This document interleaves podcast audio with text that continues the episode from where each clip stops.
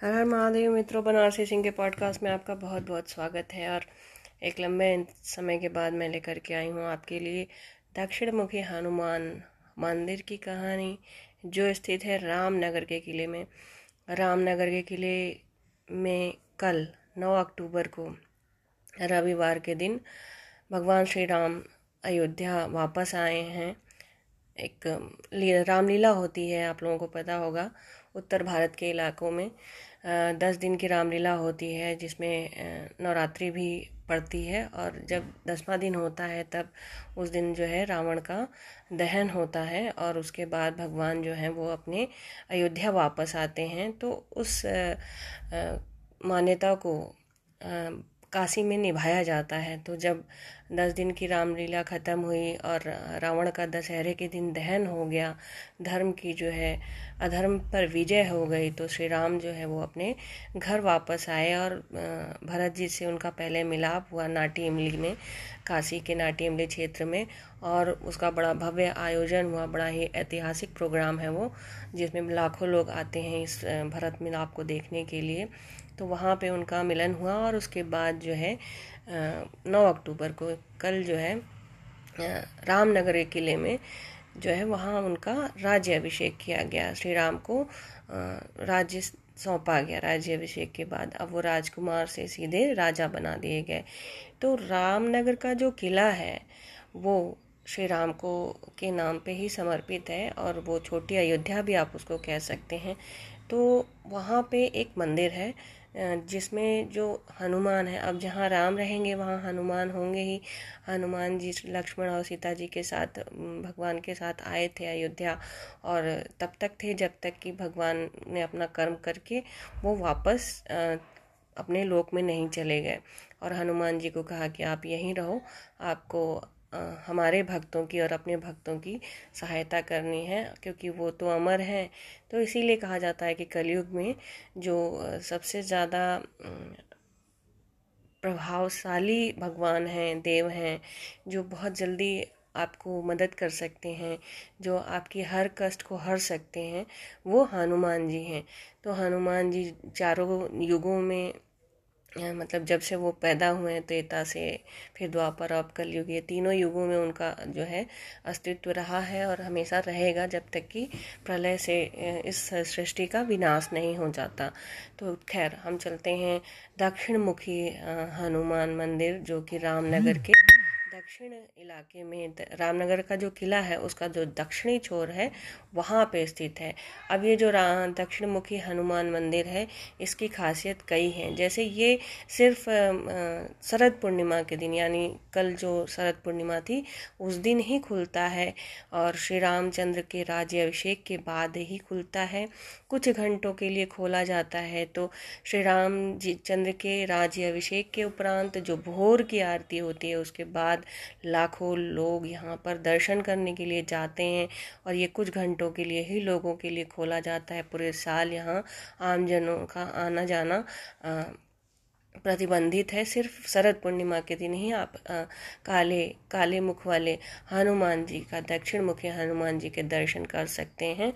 और ये जो है जो मूर्ति है हनुमान जी की, ये बड़ी विशिष्ट है, ये काले रंग की है। ज़्यादातर आप हनुमान जी प्रसिद्ध मंदिर हो या तुम भारत के किसी भी कोने में जो भी हनुमान जी स्थित हैं, उनका जो स्वरूप है वो आप देखोगे सिंदूरी कलर का होता है, तो केसरिया कलर का होता है, लेकिन ये जो है वो काले पत्थर से बनाए गए हैं, काले रंग के हैं।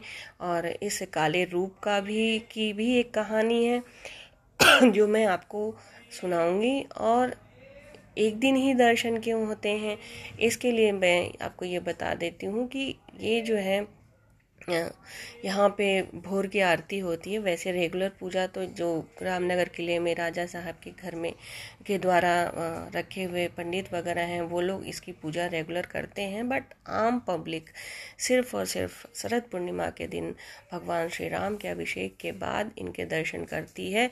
और ऐसा कहा जाता है कि इनके दर्शन से असाध्य रोग, भय, चिंता का नाश होता है। तो असाध्य रोग मान के समझ लीजिए जो क्रॉनिक डिजीज़ होती हैं, जिनका कि कहते हैं कि वो इनक्योरेबल होते हैं, उनका इलाज नहीं होता है। तो वैसे कुछ रोग होते हैं, उनका समाधान आपको ये काले मुख वाले दक्षिण मुखी हनुमान जी के दर्शन से जो है उसकी वो कष्ट दूर हो जाते हैं। और जिस भाव से भक्त प्रभु की तरफ देखता है, इस काले मुखी जो हनुमान जी की मूर्ति है उसकी तरफ आप देखते हैं, उसी भाव से प्रभु जो है आपको दिखाई देते हैं। आप जिस दिशा से उनकी तरफ देखोगे तो लगेगा कि वो आपकी तरफ ही देख रहे हैं। इस प्रकार से मूर्ति को बनाया गया है और ये बड़ी प्राचीन मूर्ति है, रामनगर के राजा ने नहीं बनवाया इसको। इसकी कहानी ये है कि काशी के जो नरेश थे उनको एक बार स्वप्न आया कि दक्षिण की तरफ, रामनगर के किले के दक्षिण की तरफ गंगा जी की तलहटी में एक मूर्ति है मिट्टी के नीचे, उसको बाहर निकालो और यहीं पे उसको स्थापित करो दक्षिण दिशा में, और उसका नाम जो भी है अमुक अमुक नाम होगा। तो उसको फिर जब सुबह राजा जी उठे काशी नरेश, तो उन्होंने अपने लोगों को ले जाकर के उस स्थान के बारे में बताया। वहाँ पे जब गहरी खुदाई की गई तो ये मूर्ति प्राप्त हुई। तो ये मूर्ति वहाँ कैसे गई इसके बारे में हम अगली कड़ी में सुनेंगे, लेकिन अभी ये मूर्ति फिर राजा जी ने वहाँ मंदिर बनवाया और प्राण प्रतिष्ठा कराई मूर्ति की, और वहाँ पे रेगुलर जो है पंडित लोग भगवान की आरती वगैरह करते हैं, पूजा करते हैं, बट पब्लिक के लिए, जनता के लिए सिर्फ शरद पूर्णिमा जो महत्वपूर्ण दिन है वहाँ उस दिन ही आप उनके भोर में जा कर के आरती करते हैं, दर्शन करते हैं, दर्शन पाते हैं। और लोगों को ये बात पता थी कि शरद पूर्णिमा है, तो 9 अक्टूबर 2022 को 2 साल के बाद जब बहुत ही भव्य तरीके से रामलीला का जो है मंचन किया गया और नाटी इमली पे भरत मिलाप का मंचन किया गया और दशहरे का इतना भव्य धूमधाम से जो है दशहरा मनाया गया, उसके बाद जो है लाखों लोग भोर की आरती में, राज्याभिषेक के होने के उपरांत भोर की आरती में उपस्थित हुए, और उसमें जो है उसके बाद लोगों ने दक्षिण मुखी हनुमान जी के दर्शन के लिए भी लाइन लगाया। और क्योंकि ये कुछ घंटों के लिए खुलता है इसलिए वहाँ पर जाकर के लोगों ने दर्शन किए और वहाँ पे प्रसाद वगैरह पाया, भगवान से आशीर्वाद पाया। तो अब हम आपको बताते हैं कि ये दक्षिण मुखी क्यों हैं। दक्षिण मुखी जनरली हनुमान जी जो हैं, जैसे जयपुर में काले मुख वाले हनुमान जी हैं, लेकिन वो पूर्व दिशा में हैं। दिल्ली के कनॉट प्लेस में हनुमान जी हैं, वो भी दक्षिण मुखी हैं, और वो भी महंत के द्वारा, जब राजा मान सिंह ने यहाँ पे खेती करने के लिए जो है ज़मीन दी थी, तो उनके पुत्र जय सिंह ने यहाँ पर जब खेती करवा रहे थे तो वहाँ पे खुदाई के दौरान ये मूर्ति प्राप्त हुई थी। और ये बड़ी विशाल मूर्ति है, ये भी दक्षिण मुखी है, लेकिन इनका रूप जो है वो केसरिया है, जो कि बहुत फेमस है सीपी का हनुमान मंदिर। खैर, हम रामनगर किले के दक्षिण मुखी हनुमान मंदिर की बात कर रहे थे। हाँ, दक्षिण दिशा में जो हनुमान होते हैं वो विघ्नहर्ता कहे जाते हैं। वो संकटों को यम के द्वारा, जो यम का जो पाश होता है, जो दक्षिण दिशा है वो यम की दिशा है। जनरली आप दिया जब जलाते हैं तो पूर्व दिशा, पश्चिम दिशा, उत्तर दिशा की तरफ जलाते हैं, बट दिवाली से एक दिन पहले, छोटी दिवाली के दिन आप नरक चतुर्दशी जो होती है उस दिन आप दक्षिण मुखी दिया जलाते हैं। तो दक्षिण मुखी दिया जो होता है वो यम के लिए जलाया जाता है। तो ये जो दक्षिण मुखी हनुमान जी हैं वो दक्षिण की तरफ जब फेस करके बैठते हैं और उनके जब आप दर्शन करते हैं तो मतलब वो यम से आपकी रक्षा कर रहे हैं। यम और आपके, यानी आप और आपकी मृत्यु के बीच में हनुमान हैं। और जो रुद्र के अवतार हैं, रुद्र जो हैं वो दक्षिण दिशा के स्वामी हैं, तो यम जो है उसका नेतृत्व करते हैं। तो हनुमान जी को ऐसा वरदान है कि वो अमर हैं, अजर हैं, अमर हैं। तो वो जो है आपको काल के पास से जो है बचाते हैं। एक महादेव बचाते हैं जो कि काशी विश्वनाथ हैं, जो ये काशी मोक्ष नगरी है। मोक्ष का तारक मंत्र काशी विश्वनाथ देते हैं मोक्ष पाने वालों को, लेकिन मृत्यु से के जो भय है, असमय मृत्यु न अकाल मृत्यु जिसको कहते हैं, उस संकट से आपको रुद्र अवतार दक्षिण मुखी काले मुख वाले हनुमान जी रक्षा करते हैं। तो इसलिए उस दिन यहाँ पर 9 अक्टूबर 2022 को लाखों लोगों ने वहाँ पर कतार में लग करके दिन भर वहाँ पे दर्शन किया। और ये इस मंदिर के बारे में मुझे पहले भी पता था, जब मैंने संकट मोचन मंदिर के बारे में आपको बताया था, तब मैंने रामनगर के दक्षिण मुखी हनुमान जी के बारे में जिक्र किया था। तब मैंने कहा था कि मैं आपको इनकी कहानी सुनाऊंगी। तो कहानी पे चलते हैं कि इनका स्वरूप काला क्यों है, ये मूर्ति जिसने भी बनाई उसने काली क्यों बनाई है। तो ज़रूर उस व्यक्ति या उस पर्सन से हनुमान जी उस रूप में मिले होंगे और उस भक्त को, पहले जो मूर्तिकार होते थे वो भगवान के बहुत बड़े भक्त होते थे, वो बहुत ज्ञानी होते थे और उनमें बड़ा ही आध्यात्मिक जो भाव होता था वो उच्च होता था। तो जब उनको भगवान की ओर से कोई संदेश मिलता था तब वो इस तरह की मूर्तियों को बनाते थे, क्योंकि ये जो मूर्ति है इसमें केवल उनका काला शरीर नहीं दिख रहा है, उनका जो एक एक रोम है, वो जो कहते हैं लंगूर जो होते हैं काले रंग के, उनका जो है वो पूरा काला काला जो है बाल आपको बड़ी बारीकी से उसमें बनाए हुए देख सकते हैं। जब भी आप को इस मंदिर में जाकर भगवान के दर्शन करने का मौका मिले तब आप प्रत्यक्ष उनको देख करके इस बात को याद कर सकते हैं कि ये स्वरूप कितना भिन्न है। अब भगवान हनुमान जी का जो स्वरूप है वो केसरिया होता है आम मंदिरों में, यहाँ काला क्यों है? दक्षिण दिशा में है, ये तो मैंने आपको बता दिया। अब काले स्वरूप की बात की जाए तो हमें पता है, सभी को पता है रामायण की कथा के बारे में कि रामायण में जो है श्री रामचंद्र दशरथ जी के पुत्र थे, इनके अतिरिक्त 3 भाई और थे, लक्ष्मण भरत शत्रुघ्न। तो माता कह के इन्हें श्री राम को वनवास भेज दिया, सीता जी के साथ लक्ष्मण जी के साथ श्री राम जी वनवास गए। 13 वर्षों तक जब वो वहाँ थे तो मार्ग में उन्होंने बहुत लोगों का कल्याण किया। वो एक राजकुमार थे लेकिन 13 वर्षों में वो एक मैच्योर पर्सन हो गए और उन्होंने अपने जो है आध्यात्म की जो उच्चता थी उसको प्राप्त किया। और फिर जब वो वापस आने वाले थे, 1 वर्ष ही बचा था, तब जो है वहाँ पे सीता जी का रावण के द्वारा हरण कर लिया गया। और जब सीता जी का हरण हो गया तो भगवान राम और लक्ष्मण जी उनको वन ढूंढ रहे थे। तो ऐसे ही ढूंढते वो जो है सुग्रीव से मिले।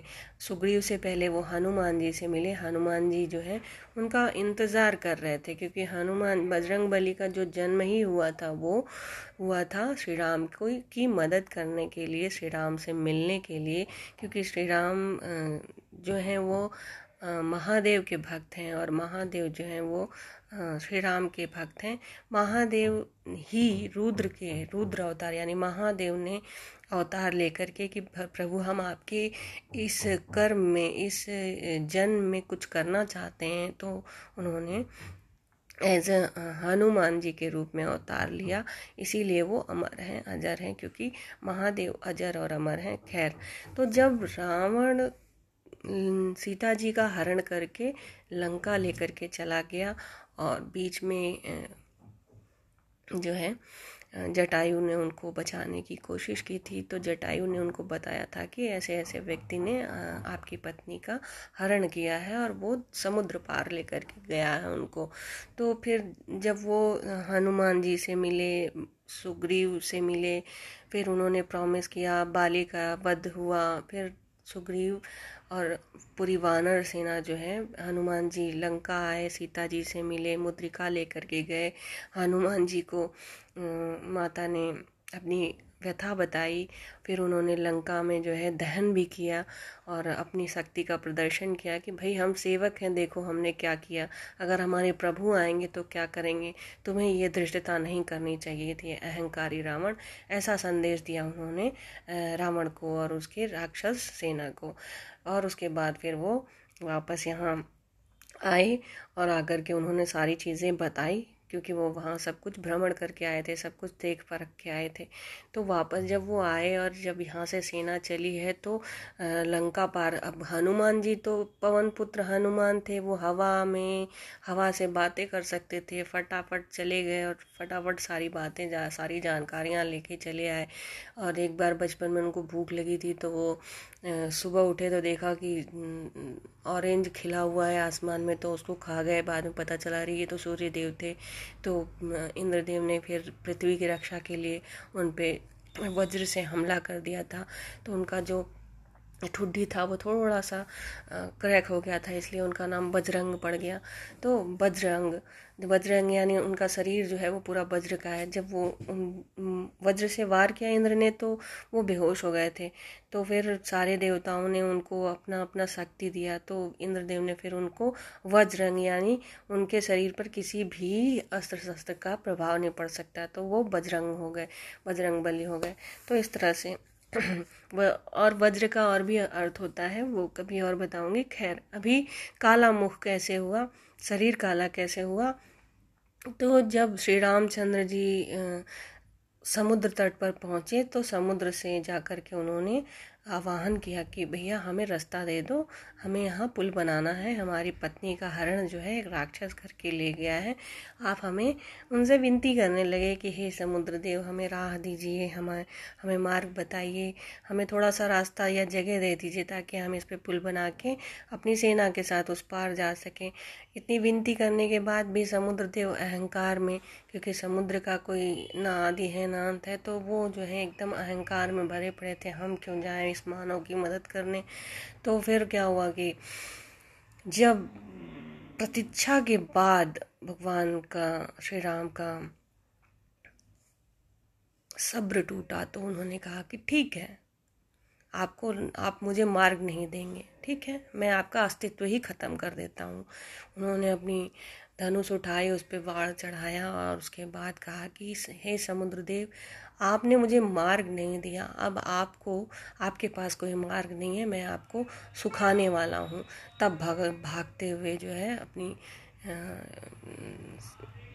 समुद्र देव प्रकट हुए श्री राम के सामने, क्षमा मांगी, उनकी स्तुति की, उनको प्रसन्न किया और अपनी जो मुश्किल थी क्यों नहीं आ पाए वो बताई।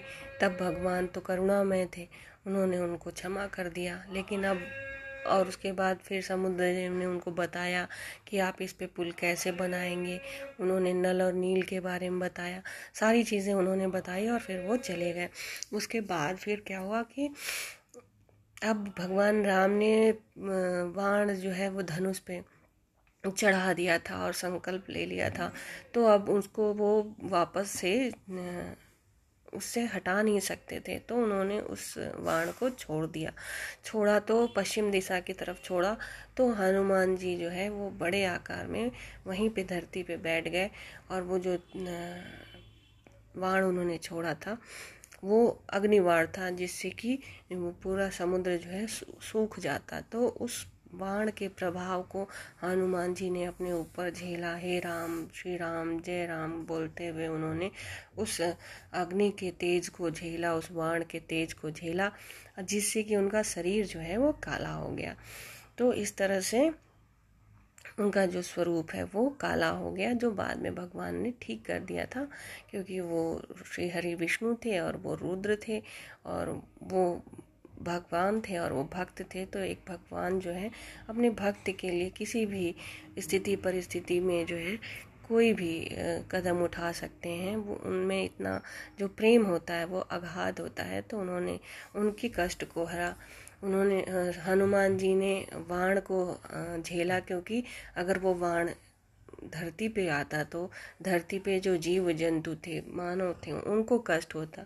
तो उन्होंने बजरंगबली, इसीलिए कहा जाता है, तुलसीदास ने भी कई बार कहा है कि वेगी हरो हनुमान महाप्रभु जो कोई संकट होई हमारा। ये उन्होंने हम जो है संकट मोचन के लिए जो लिखा है उसमें लिखा है। और जब आप हनुमान चालीसा पढ़ते हैं तो उसमें भी आप जो असाध्य रोगों को हरने वाले हैं, संकट कटे मिटे सब वीरा जो सुमिरे हनुमत बलवीरा।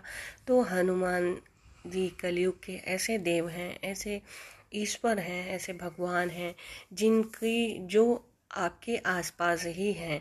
और जब आप अपने संकल्प में स्थित होकर उनको स्मरण करते हैं, उनमें श्रद्धा व्यक्त करते हैं, दिन रात उनके नाम का जप करते हैं, सुमिरन करते हैं, क्योंकि कलियुग में नाम सुमिरन हे राम राम राम राम।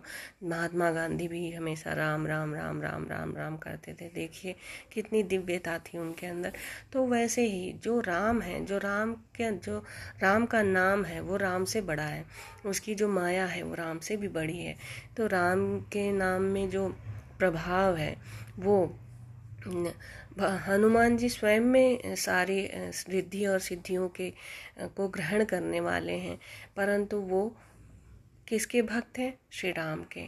तो ये जो समर्पण है, ये समर्पण जब आप भक्ति भाव से श्री हनुमान जी के चरणों में चढ़ाते हो और उनके गुणों को स्मरण करते हो, उनको जो है याद दिलाते हो कि हे बजरंग बली आप कितने महान हैं, आपने क्या क्या किया है, आपने चुटकी में जो है समुद्र पार कर दिया, कितने राक्षसों को मारा, कितने लोगों को बचाया है, आप संकट को काटने वाले हैं, आप संकट मोचन हैं, आप यम के पास को काटने वाले हैं, आप शनि से रक्षा करने वाले हैं। तो इस तरह जब आप अपने ईश्वर के गुणों को याद करते हैं, उनको आत्मसात करते हैं, उनको अपने जीवन में अपनाते हैं, उनकी शरणागत में जाते हैं और दृढ़ संकल्प होकर अपने वचन का पालन करते हैं, तो हनुमान आपकी मदद करने के लिए ज़रूर आते हैं। ऐसा मैं भी कह रही हूँ और ऐसा हर हनुमान भक्त कहता है, ऐसा श्री राम ने कहा है, ऐसा हर जगह लिखा हुआ है। तुलसीदास जी के बारे में जब मैंने आपको कहानी सुनाई थी तब भी मैंने बताया था कि उनको ही तुलसीदास जी को पहले हनुमान जी के दर्शन हुए थे और उसके बाद बनारस में देखिए कई जगहों पे हनुमान जी के जो मंदिर हैं वो तुलसीदास द्वारा ही स्थापित किए गए हैं। तो तुलसीदास जी इतने बड़े भक्त थे हनुमान के।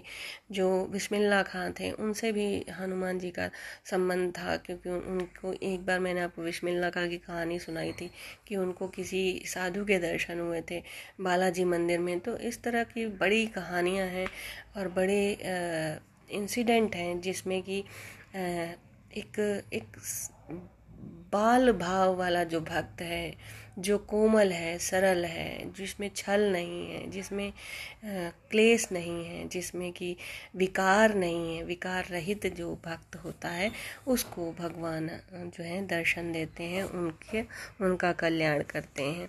तो ये जो है मैंने आपको रामनगर में दक्षिण दिशा में स्थित काले मुख वाले हनुमान जी की कहानी बताई। और इसके अलावा भी मैंने आपको बता दिया कि इस तरह की बहुत से मंदिर हैं, बट ये जो कहानी, ये जो मान्यता है वो कहीं भी आपको नहीं जानने को मिलेगी। और हर जगह जो हनुमान जी हैं, अगर वो काले शरीर वाले हैं तो उनका कहानी अलग है। आप कभी उसको सुनिएगा।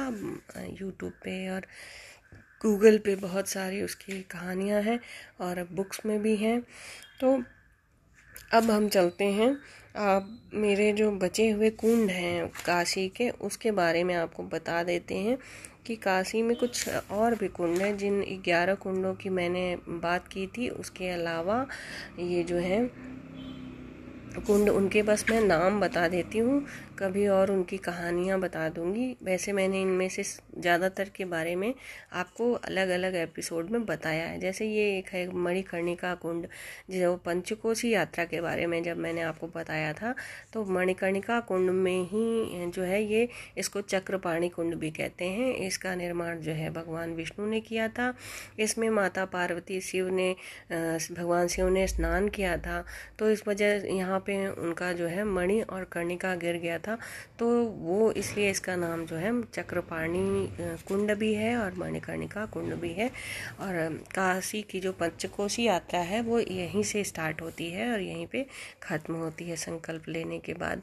तो ये चक्रपाणी और मणिकर्णिका कुंड की एक कहानी हो गई और अलग से उसके बारे में कभी बताऊँगी। बहुत ही इम्पॉर्टेंट जगह है ये, क्योंकि जो वहाँ का पानी है वो कहते हैं भगवान ने जो 60 वर्षों तक वहाँ तपस्या की थी तो उनका जो रोम से जो पसीना निकला था वो जल है वहाँ पर।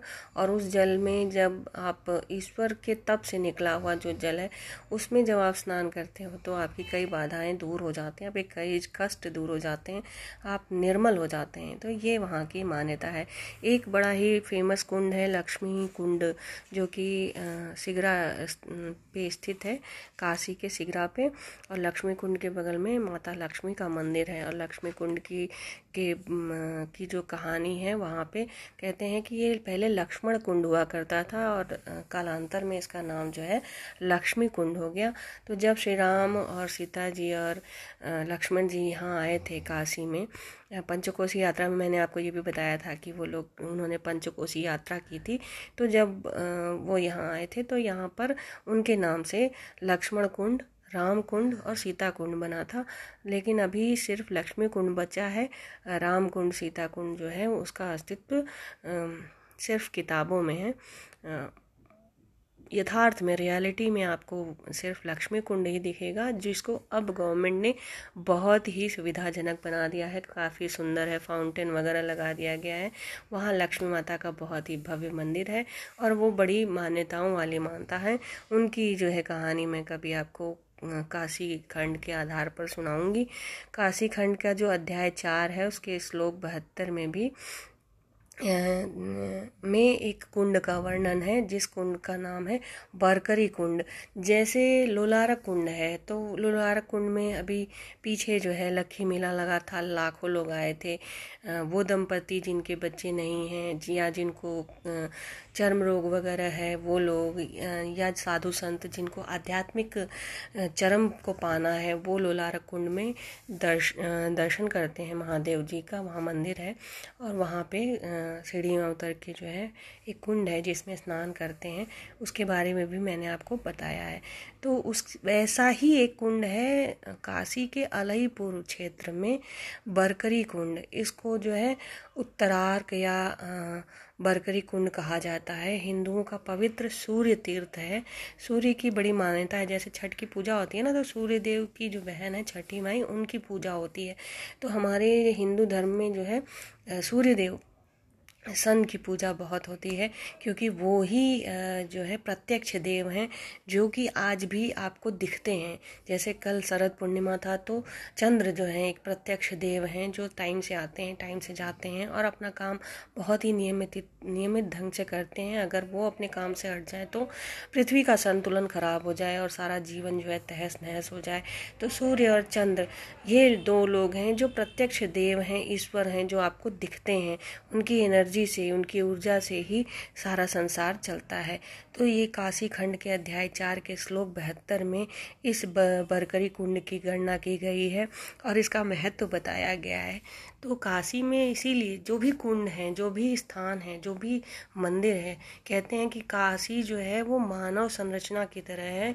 इसमें जैसे मानव शरीर में 72,864 नाड़ियाँ होती हैं ना, वैसे ही काशी में 72,000 मंदिर हैं जिनकी संरचना उन नाड़ियों की तरह है और उनका संयोग एक दूसरे से जुड़ा हुआ है। वो एक दूसरे से जुड़े हुए हैं, इसीलिए आध्यात्म, संस्कृति, परंपरा, वेद पाठ से लेकर के सब कुछ के सृजन का जो स्थान है वो काशी है।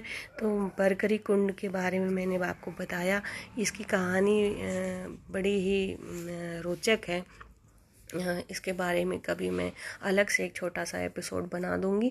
अभी बस इनके नामों की बात मैं कर रही हूँ ताकि आप ये ना कहो कि मैंने आपको ये सब छूट गया। देखिए, बहुत सारी चीज़ें छूट जाती हैं, तो मैं जिन जिन चीज़ों के बारे में जान रही हूँ मैं आपको बता रही हूँ। एक है बड़ा ही महत्वपूर्ण, जो अभी नवरात्रि से पहले कौन सा महीना था, 15 दिन, पितृपक्ष। तो पितृपक्ष के समय में यहाँ पर एक कुंड है पिशाच मोचन कुंड, जिसका गरुड़ पुराण, स्कंद पुराण में बड़ा ही अच्छा वर्णन है। यहाँ पर पूजा होता है, यहाँ पर त्रिपिंडी साध होता है, यहाँ पर प्रेत बाधा या जो भी बाधाएं होती हैं जो पैरानॉर्मल एक्टिविटीज़ से समस्याएं होती हैं उनका जो निदान है वो यहाँ पे होता है। बेसिकली यहाँ पर नरबली और त्रिपिंडी श्राद्ध होता है, लोग श्राद्ध पक्ष में श्राद्ध करते हैं। अकाल मृत्यु जो लोग मरते हैं उनको जो है यहाँ पर मुक्ति दिलाई जाती है। यहाँ पर काले लाल सफ़ेद रंग के झंडे होते हैं जो ब्रह्मा विष्णु के महेश के प्रतीक हैं। और पिशाच नामक एक व्यक्ति था जिसके नाम पर यहाँ पर इस कुंड का नाम पड़ा है। वो बड़ा ही अधर्मी था और उसके बाद उसकी मृत्यु हो गई। फिर मृत्यु के उपरांत कैसे उसने भगवान की भक्ति की और कैसे वो उसने इस कुंड को में आकर के स्नान किया और फिर वो उसको कैसे मुक्ति प्राप्त हुई, उसी से जुड़ा हुआ इस पिशाच मोचन कुंड है और उसकी कहानी है। तो उस व्यक्ति की श्रद्धा और उस व्यक्ति को जो मोक्ष प्राप्त हुआ, इसीलिए ये जो पिशाच मोचन कुंड है ये प्रसिद्ध है। और यहाँ पर तर्पण और श्राद्ध कर्म किया जाता है। पितरों को यहाँ पर किए गए कर्मों से शांति मिलती है, वो पितृ प्रसन्न होते हैं। जब कहते हैं हमारे पूर्वज प्रसन्न हैं तो हम भी प्रसन्न रहते हैं, समृद्ध रहते हैं, खुश रहते हैं, आनंद में रहते हैं। अन्यथा जीवन में बहुत सारी बाधाएं आती हैं और इन बाधाओं का समाधान नहीं होता है जब तक कि आप अपने पितरों को प्रसन्न नहीं करते हैं। अब खैर मैं कोई प्रकांड पंडित और वो तो नहीं हूँ जो मैं आपको बहुत डिटेल में इसके बारे में बताऊं।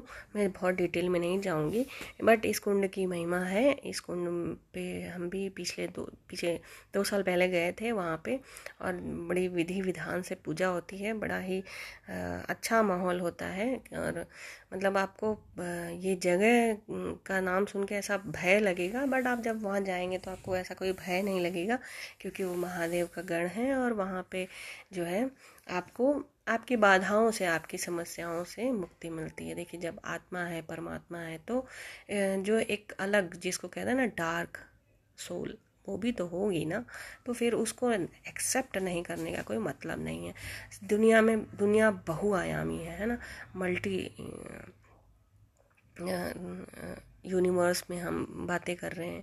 तो फिर जब आत्मा है, परमात्मा है, तो फिर प्रेत आत्मा भी तो हो सकती है। जब आपकी कोई इच्छा पूरी नहीं होती तो आप जीते जी कितने ज़्यादा उद्दंडता करते हैं, आप कितना रौद्र रूप धारण करते हैं, किसी को परेशान करते हैं। तो सोचिए, कोई व्यक्ति को पता नहीं कि कल उसकी मृत्यु होने वाली है और उसकी आज किसी समय मृत्यु हो जाए, जो कि निश्चित है, अनिश्चित है। तो उस वक्त फिर वो जो उसकी प्लानिंग होती है वो रखी रह जाती है। फिर वो आत्मा बड़ी असंतुष्ट हो जाती है, फिर वो प्रसन्न नहीं होती है, फिर उसको मुक्ति भी नहीं मिलती है। वो पूरी अपनी एज उसी पैटर्न में, उसी योनि में बिता करके जाती है। तो वो बड़ा पेनफुल होता है क्योंकि आपके पास बॉडी है तब तक तो आप कुछ भी कर सकते हैं। कहते हैं ना कि ये जो जीवन मिला है, ये शरीर जो मिला है, ये बड़ा ही अद्भुत है और बड़े पुण्य फलों के बाद मिलता है क्योंकि आपको अपने मेन से मिलना है, यानी आपको अपने सोर्स से मिलना है। आप आत्मा हैं, बट आपको अपने दिव्य से मिलना है, यानी जो आपके लक्ष्य हैं, मोक्ष हैं, वो उस स्थान तक जाना। उसके लिए यही मार्ग होता है कि आप भक्ति की शरण में जाएं और विश्वास करें और अपने जिस भी रूप में आप उनको चाहते हैं उनको स्मरण करें और उनका नाम लें और आप वो आपका कल्याण करेंगे। काशी इसीलिए सहशरीर जो है मानव शरीर के रूप में कही गई है, जिसके ये मंदिर जो हैं वो इसकी नाड़ियाँ हैं जिनसे जुड़ने से आप जो है ईश्वर से जुड़ जाते हैं। तो इसीलिए ये काशी जो है निरंतर बनी हुई है, बड़े लंबे समय से बनी हुई है।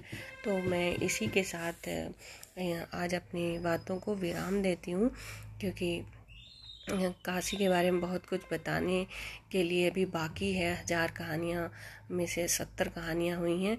और एक बहुत बड़ी जो खुशखबरी वाली बात है वो ये है कि SEO में शंघाई कॉरपोरेशन ऑर्गेनाइजेशन जो है वो शंघाई कॉरपोरेशन में जब अभी पीछे मोदी जी गए थे तो उनकी बड़ी तारीफ़ की गई और हमारे काशी को 2022 और 2023 के लिए टूरिस्ट प्लेस की तरह और कल्चरल कैपिटल के रूप में घोषित किया गया है। और ये बहुत महत्व वाली बात है कि जब आप एसईओ की बात करते हैं